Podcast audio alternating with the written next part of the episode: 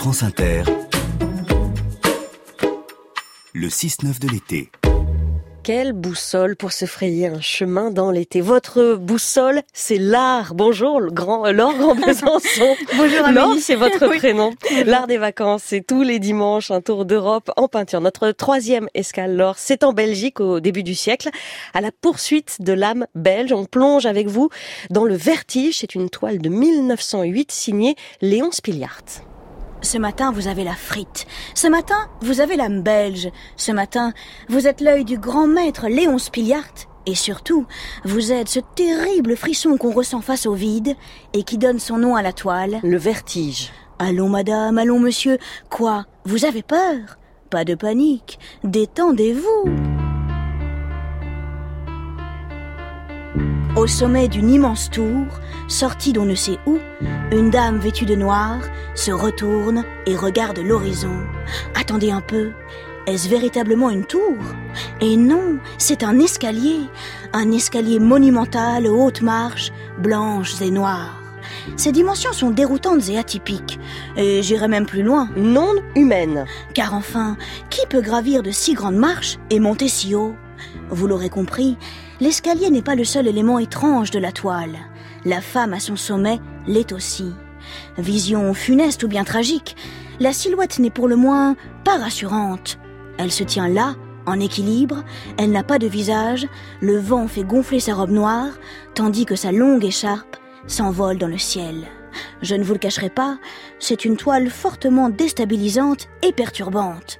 D'un côté, il y a cet amas de matière minérale et compacte, et de l'autre, rien, le vide. C'est monumental, disons plutôt... Vertigineux. Et puis d'ailleurs, est-ce le lever du jour ou la tombée de la nuit? Sûrement la nuit, mais une nuit blanche et poétique, surréaliste et hallucinatoire, une nuit à l'image de l'homme qui l'a peinte.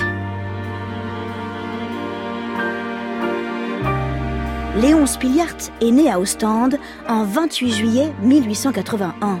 De nature inquiète et fiévreuse, il est insomniaque, il vit la nuit, il lit et il se promène sur les digues de cette jolie cité flamande, très prisée à la belle époque. Pourquoi la nuit plutôt que le jour? Certes, il n'arrive pas à trouver le sommeil, mais il y a aussi des raisons esthétiques. La nuit, Léon Spiliart a des visions. Comme personne sans doute, Spiliart sait déceler l'étrange dans chaque chose du quotidien. À la tombée de la nuit, dans son regard, la banale matérialité du monde se métamorphose en mystère. Sans parler, Spiliart est polyglotte. Ou plutôt, on dirait qu'il parle la même langue que tous les éléments de ce monde.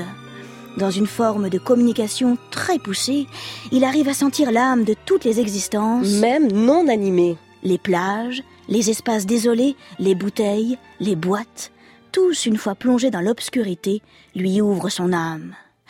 Léon Spiliart n'a pas besoin de grand-chose pour réaliser ses puissantes compositions. De l'encre, des feuilles de papier, des crayons, et c'est tout.